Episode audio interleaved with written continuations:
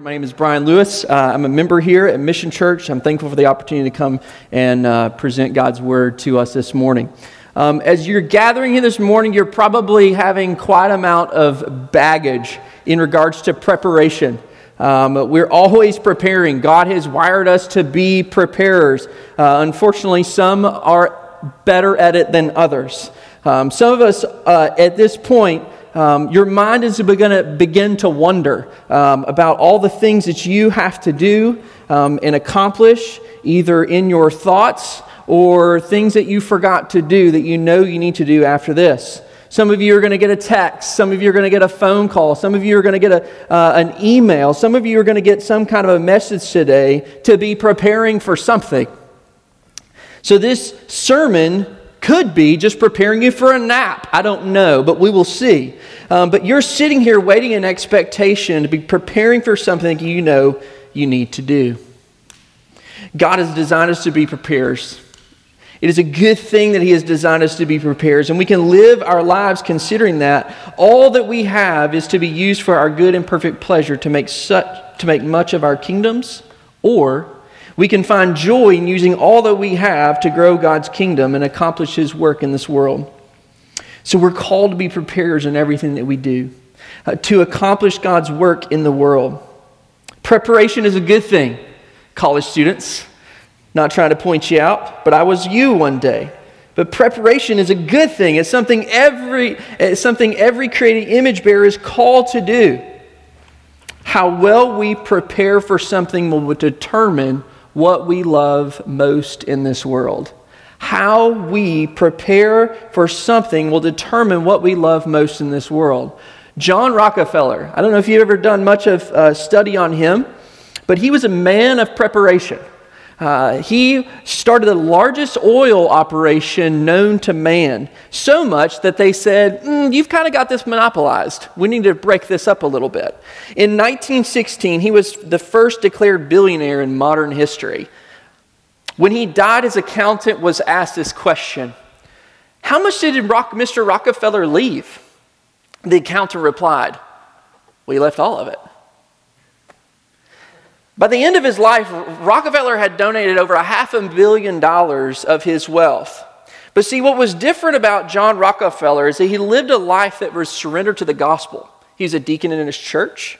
Uh, he faithfully served the Lord. But he had prepared his life to be an offering.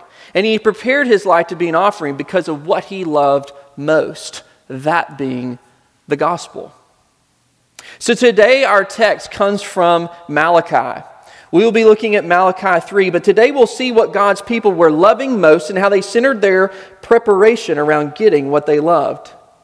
God's people had spent a lifetime preparing for God's blessing, working hard on the outside to show their devotion to God and expect great reward in the end.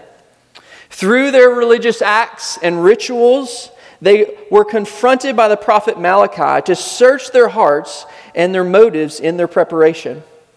Their preparation for worship was all about outward appearance and not an inward devotion and zeal for the Lord. They had become ritualistic in their offerings, and those offerings were their leftovers. Malachi was the last prophetic word given to, uh, to God's chosen people before God goes silent for 400 years.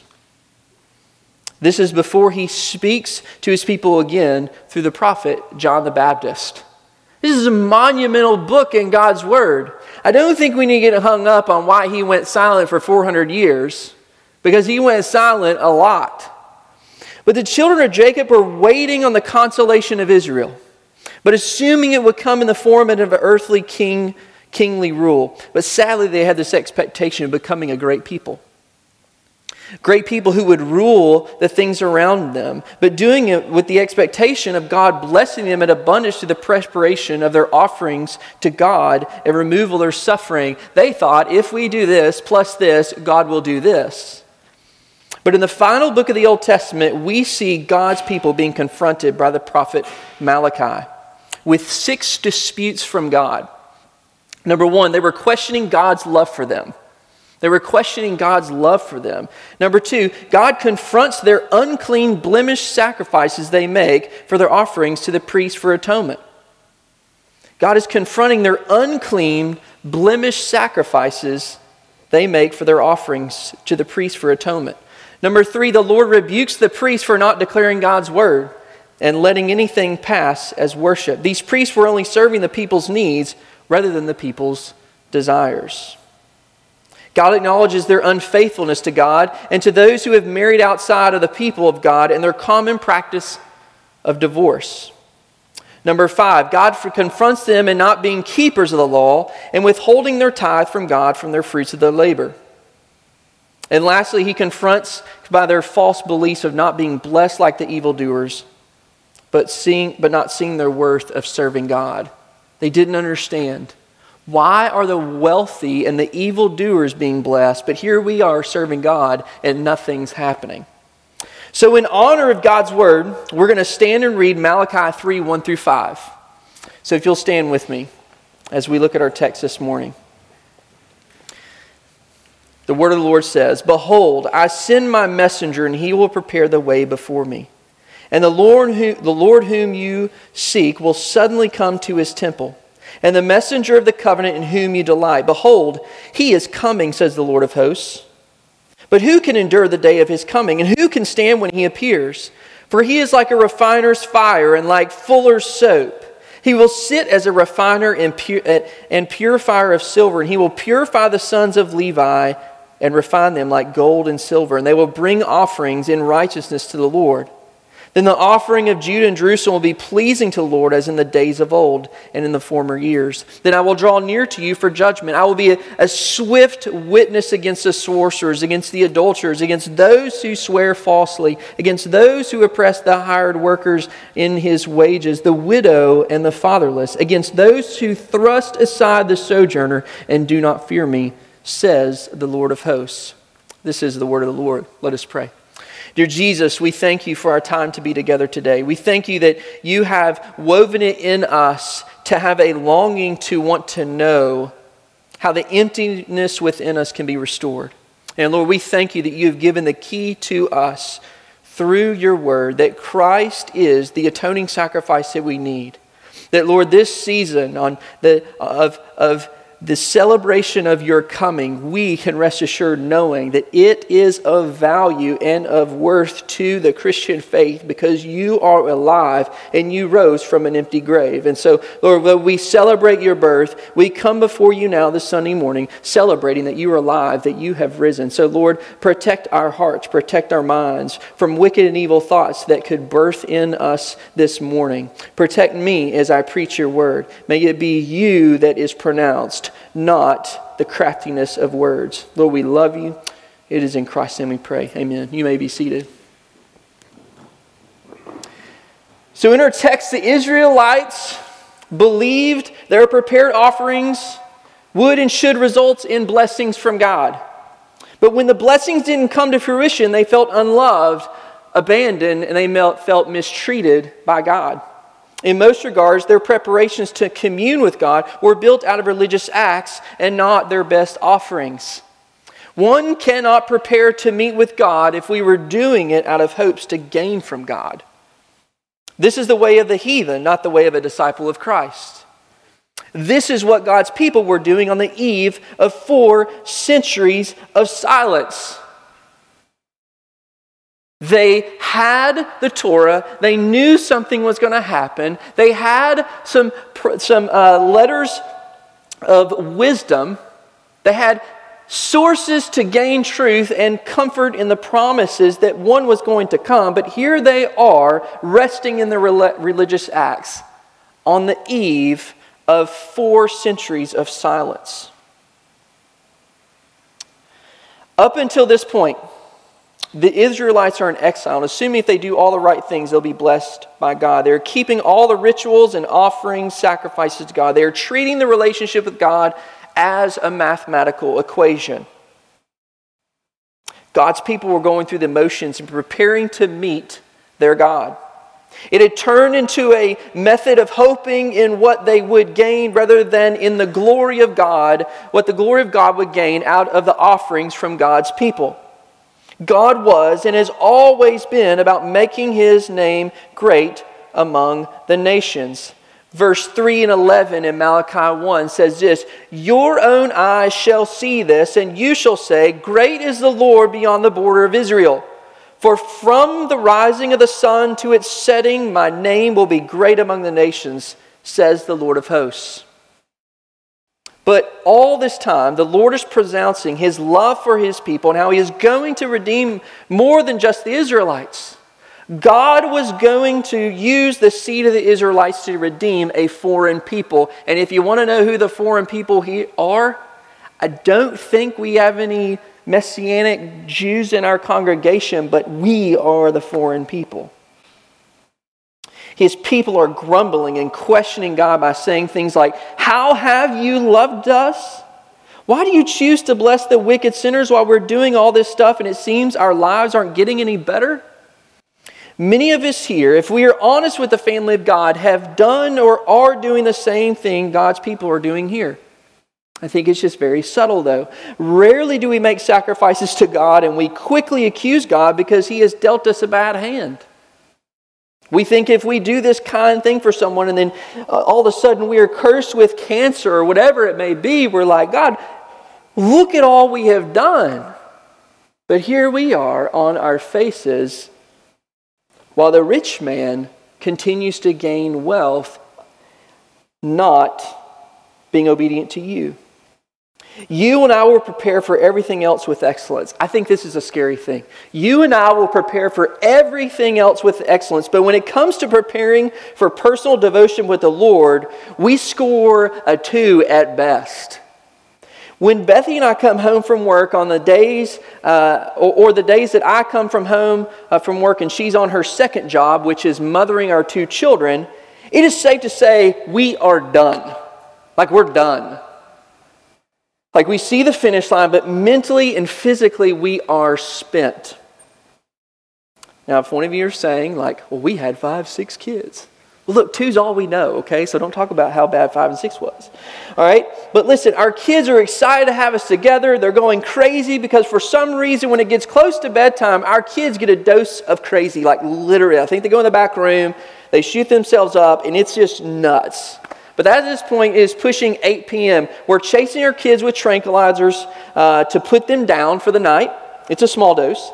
Uh, we'll get them ready for bed. We'll have family devotion time, which basically means Colton, like, sit in bed, please listen, quit going do this other stuff. And then Rylan going through his rituals, having everything just right, lights shut on and off, uh, door shut. Like he will literally touch every door to make sure that they're all shut just the way that he wants it. But here's the thing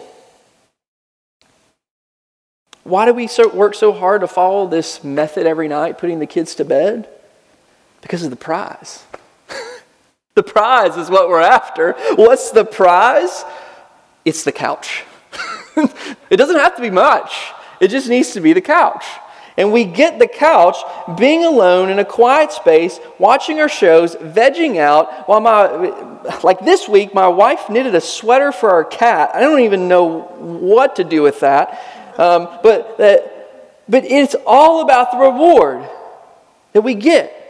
We work hard for that reward. We celebrate the reward. Last night I was cursed for my reward. I slept the whole night in a twin mattress while my three-year-old like laid on me with like a hundred plus temperature, right? So like I don't know what he was doing, but he's like laying hands on me. Like I don't know if he was praying to keep me from getting sick, but all I know is my wife found me in his bed last night so my reward was not very good. But each night, we cherish that time. And cherish this, and cherish this season, college students, because you don't know what we're talking about. But you will. But rest in what you got now, okay? Um, but unfortunately, man, we're so much like the Israelites in this story, uh, making cheap sacrifices to God with broken down offerings that are blind, crippled, and worthless to even eat. Like, what do I mean? The preparation I take to spend time alone with God, be near to God and have intimacy with God looks nothing like the effort I give to get my kids in bed so we can have the prize of slothfulness. It's okay to sit on the couch and rest. It's a good thing. We need that. But man, I just see myself focusing so much more on the other things. So many times I think I'm caught seeing my time with the Lord, my preparation to be with the Lord, it's like a chore, a duty, or it's just calculated. If my qualifications to appear was based on the preparation I gave to spending time alone with God, I fail miserably. I fail miserably.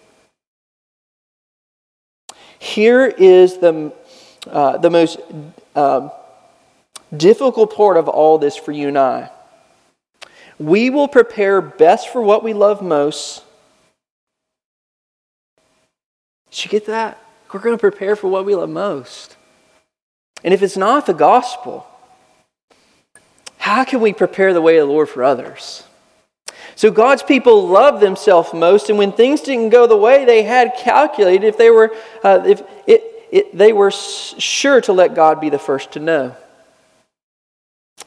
If we prepared our hearts for worship and our time alone with God with half the effort we show our workplaces and hobbies, just think how our family would change, our friends would change, our neighborhoods would change, our city would change, and unreached people would change.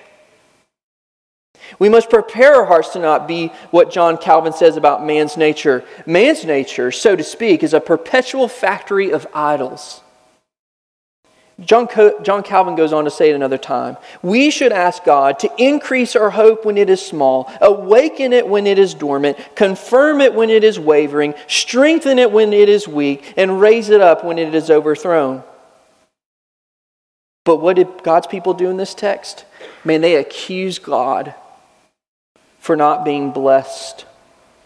What do we do in our lives? We accuse God and condemn God. Because when we prepare and things don't go the way that we intended, the first person that we go to look at is our Creator.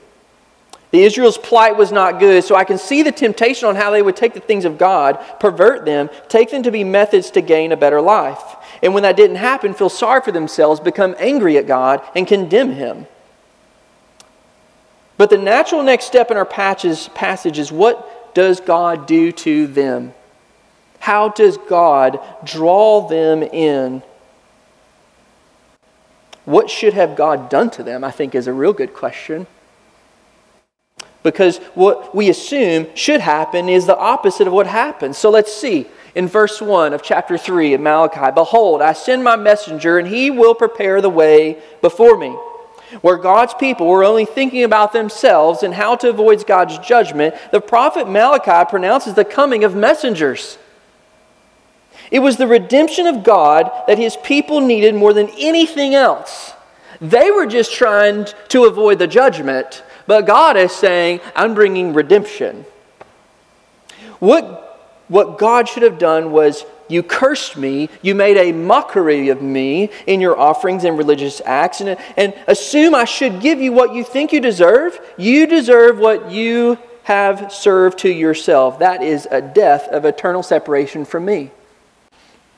Church, please hear me. Participating in religious acts is all but a sorry attempt to make an exchange with God. God does not bargain with sinners. He does not look at you and say, You have been good enough, you have done enough. He looks at those playing this game of religiosity and calls you what you are an enemy of God, a heathen.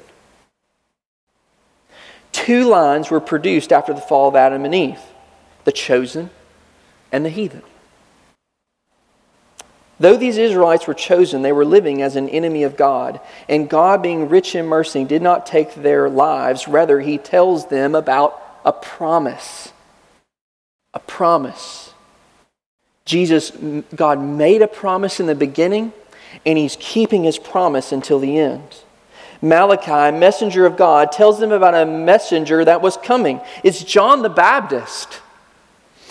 This messenger would be like no other because he would usher in the messenger of the covenant. John the Baptist would be the one to prepare God's people to receive the Christ. He was called to prepare the way of the Lord.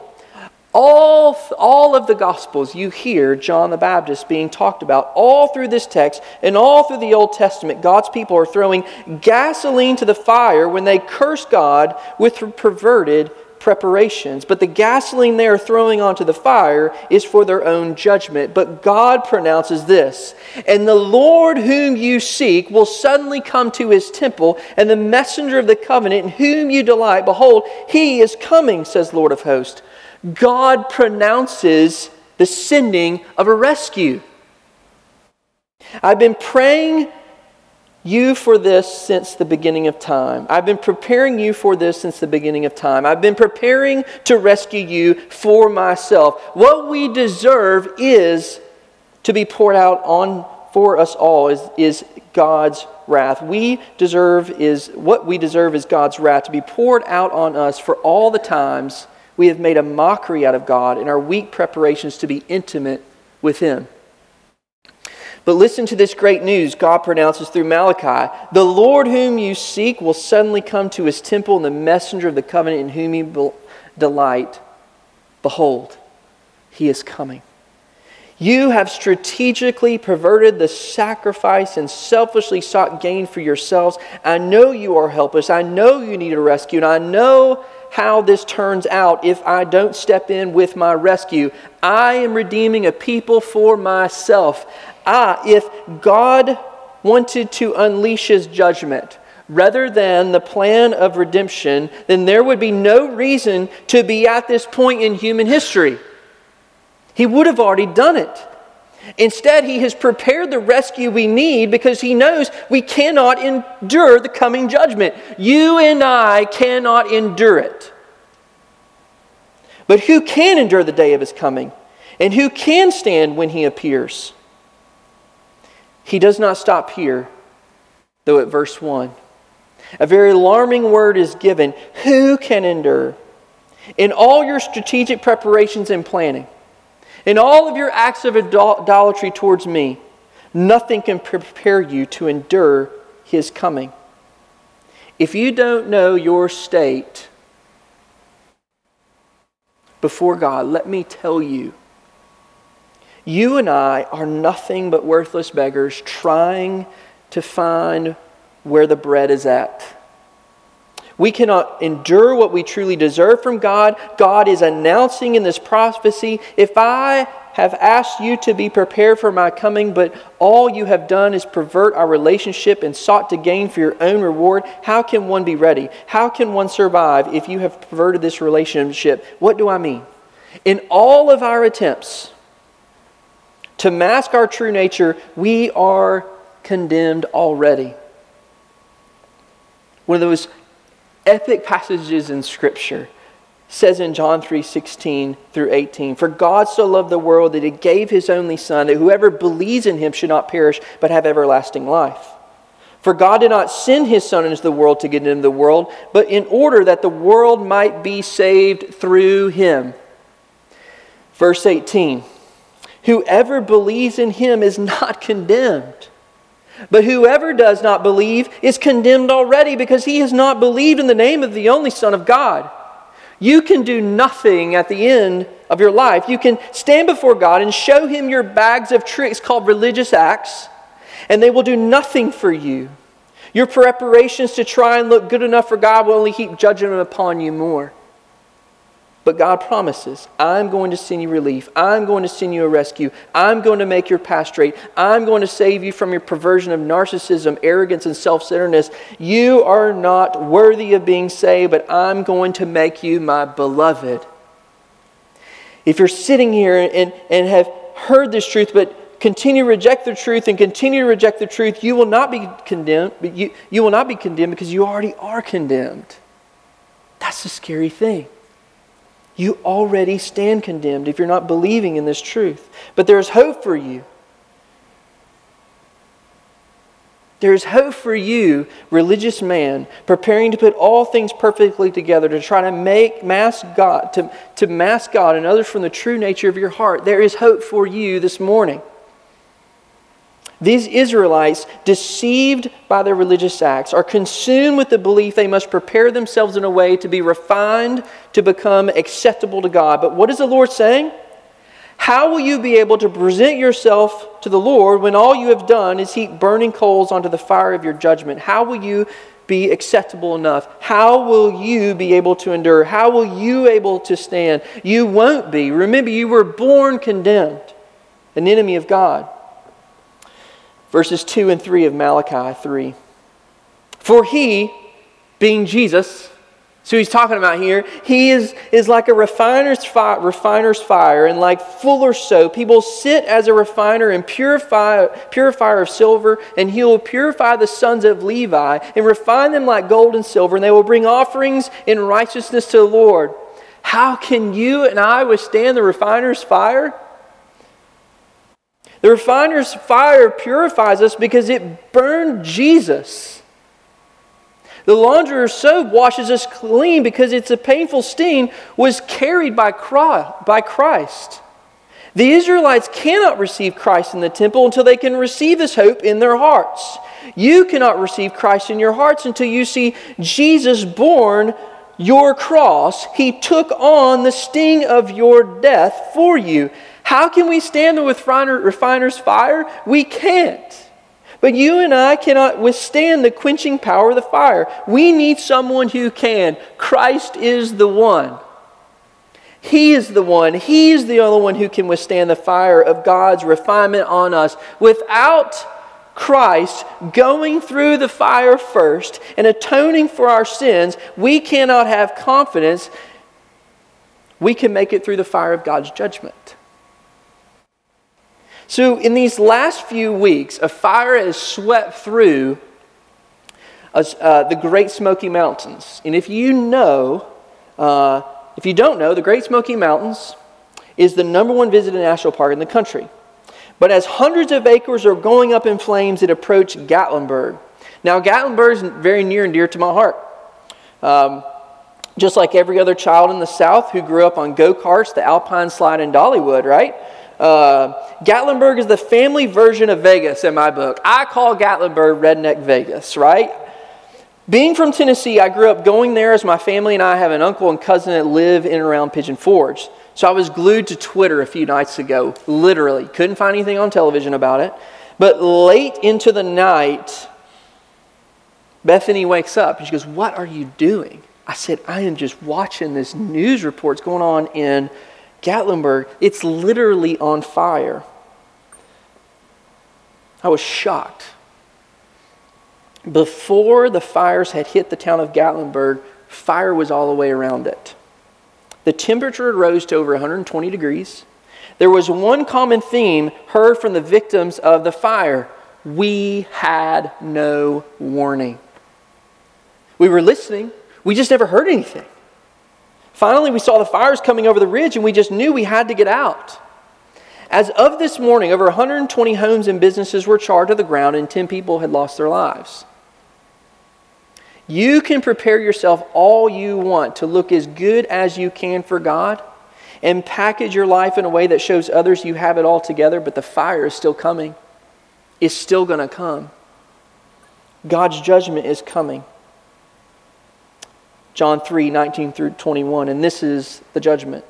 The light has come into the world, and people love the darkness rather than the light because their works were evil. For everyone who does wicked things hates the light and does not come to the light, lest he works, lest his works should be exposed. But whoever does what is true comes to the light, so that it may be clearly seen that his works have been carried out in God.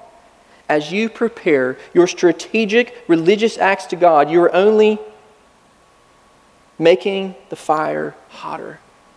Believer, you sitting here resting in the pers- rest in the person and work of Christ. Rest in the person and work of Christ. You have the greatest hope, but also the greatest temptation. To act like these religious rather than the rest in the person and work of Christ. I remember when I became a believer, it was like almost instantaneous. Like I just became judgmental.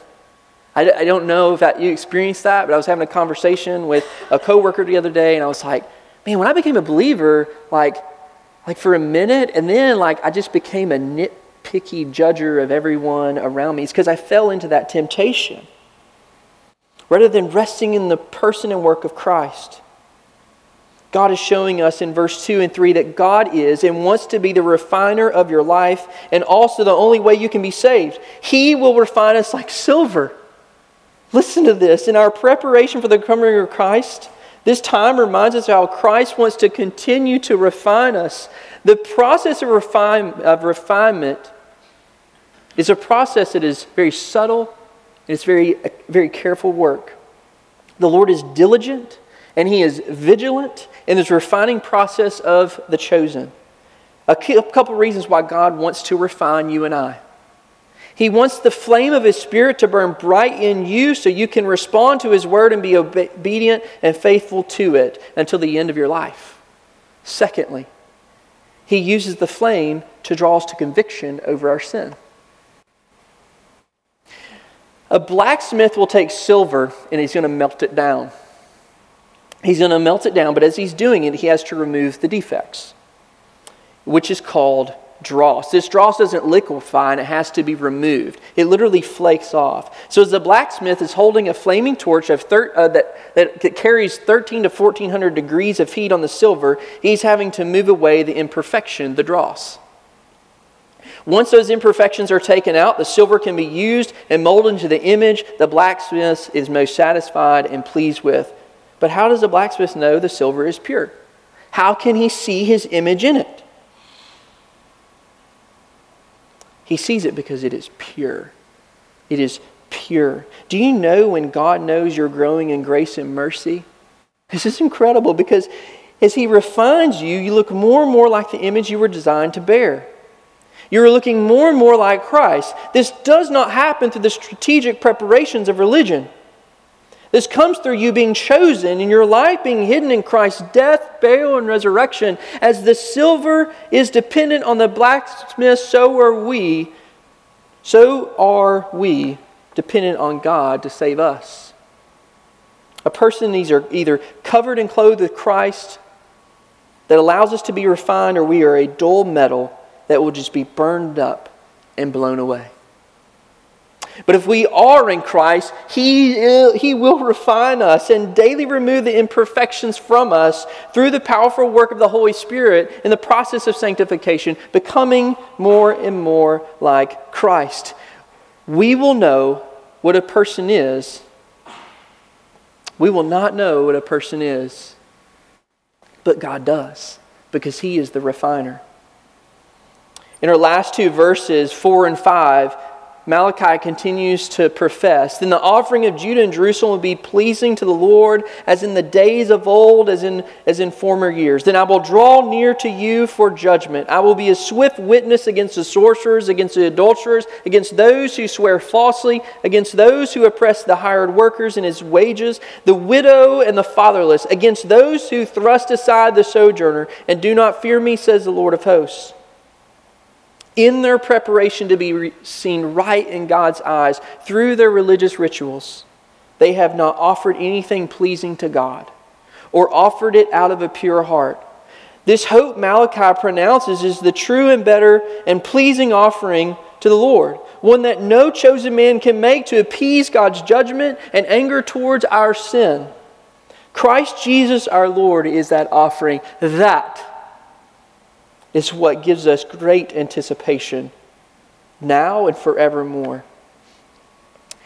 You and I need to prepare for the coming of the Lord. To be prepared and to prepare, we need Christ. To be prepared, we must have Christ covering. Without Christ's substitutionary atoning death, we have no covering. We cannot be prepared for the return of our Lord. If he was dead and still in the grave, we have no hope this morning. If the people were listening to Malachi, verse 4 would have been the most comforting of them all. Then the offering of Judah and Jerusalem will be pleasing to the Lord as in the days of old, as in the former years. He is pronouncing, Malachi is pronouncing, God is pronouncing the promise that the one offering of Christ will be sufficient to cover all of Jerusalem and Judah's sin. As the Israelites were angry and questioning God for not having the life they felt like they deserved, they are hit with this. What you and I deserve is death, but what Christ gives is life. abundant life. You see, you and I don't want what we truly deserve. We don't. What Christ comes to fulfill is the plan of redemption before the final judgment comes. Over 2,500 years later, since the book of Malachi, we're still waiting on that final judgment to come. This is good news. This is tremendous news. Though a judgment is still coming, listen to Jesus' pronouncement Luke 4. The Spirit of the Lord is on me because He has anointed me to preach good news to the poor. He has sent me to proclaim freedom for the prisoner and recovery of sight for the blind, to release the oppressed, to proclaim the year of the Lord's favor. Jesus then announced that this, remark- that, that this remarkable, um, has, remarkable thing has been fulfilled in Himself. He is the fulfiller of this prophecy. But what is remarkable about what Jesus read is what he didn't read. He didn't read the rest of Isaiah 61 2 to complete the sentence. And the day of vengeance of our Lord, judgment is going to come. But God has chosen to redeem us first. He has chosen to redeem us first. Even when you read the book of Malachi, he's literally telling them, You are a chosen people. I am going to save you. But let's talk about how this is going to happen. God is still patiently working out his plan of redemption for us and through us. We are called to now partake in this preparation of seeing a foreign people have the opportunity to hear the good news of the gospel I don't know if you're interested in the Soviet Union, but as I close, hear this story and listen about this man's life. One of the inmates in the notorious Russian prisons was a Jewish doctor by the name of Boris Nikolaevich Kornfeld. He was a political prisoner of the Stalin's, eh, Stalinist era, but he was treated better than most simply because doctors were scarce. Guards got sick as well as prisoners. And no prison officer wanted to end up in the hands of a prisoner he had cruelly abused. Boris Kornfeld was filled with hate. He considered himself innocent of all crime, and he was, by our standards, he was. But he would gladly have killed all his persecutors if a path had been open to him. There was a Christian in the camp.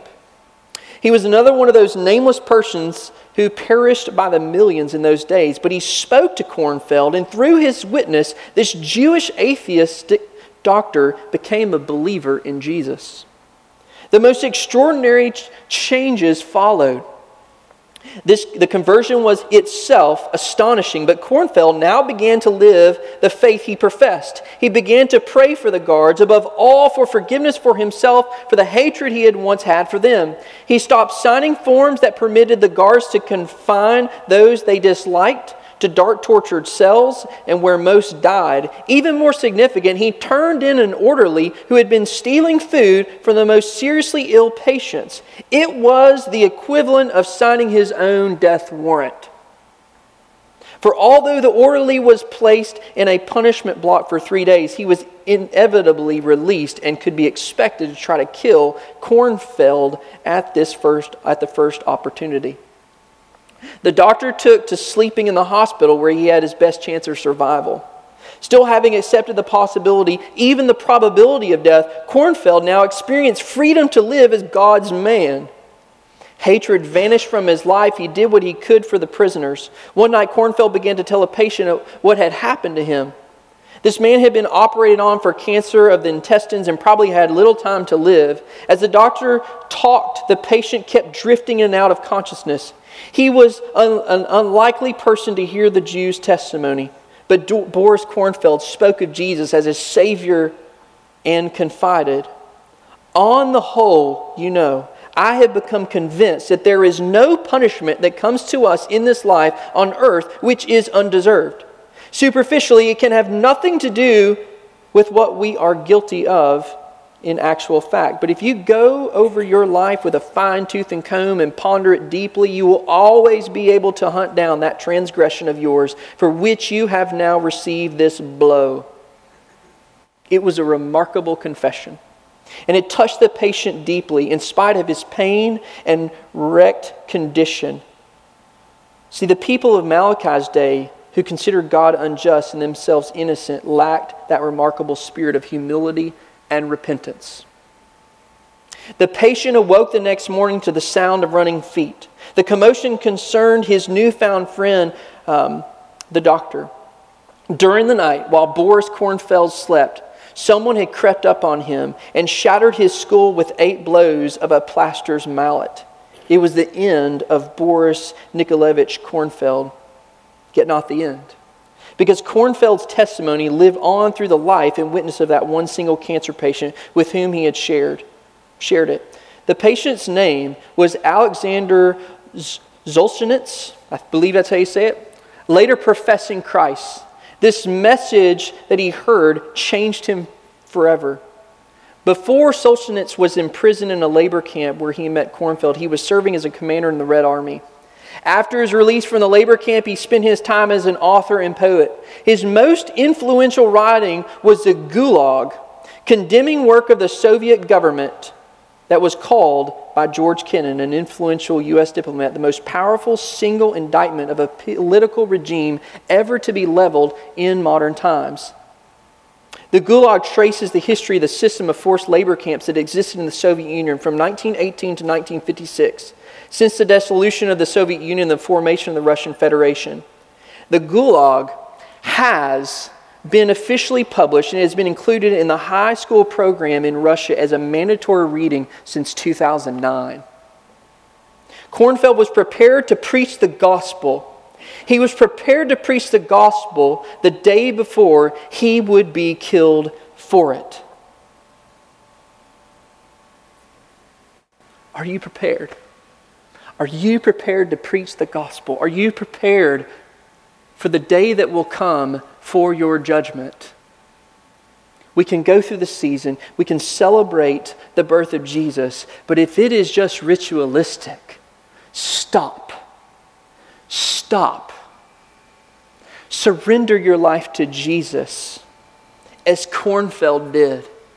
And though his death loomed, he knew his death was no more because his life was hidden in Christ.